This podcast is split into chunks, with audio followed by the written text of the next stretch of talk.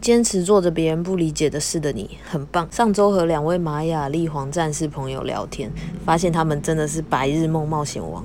当别人不理解自己的梦想，他们不会因此打压自己，反而轻松认为懂个屁，便继续上路，真的是超酷。也挖出我很久远的创伤。大学时欣赏原住民服饰之美，深入研究做成创作，入围了比赛。长辈听说只回了一句：“原住民有拜托你这么做吗？”当时我真的觉得自己僭越了什么，后来就对此感到很害怕。呼应金曲奖引发的台语争议，我现在的想法是：出一份力便是一份力。当有人想加入时，规则不是重点，怎样能有更多可能性呢？不要让人打压你想尽心尽力的方向。香港时和 Brian 聊到，他认识的一位收集米种的老师，在香港这块百分之九十九的食物都被规划为进口，不能再自给自足的土地。他仍坚持记录着这片土地曾是一片适合种米的土地。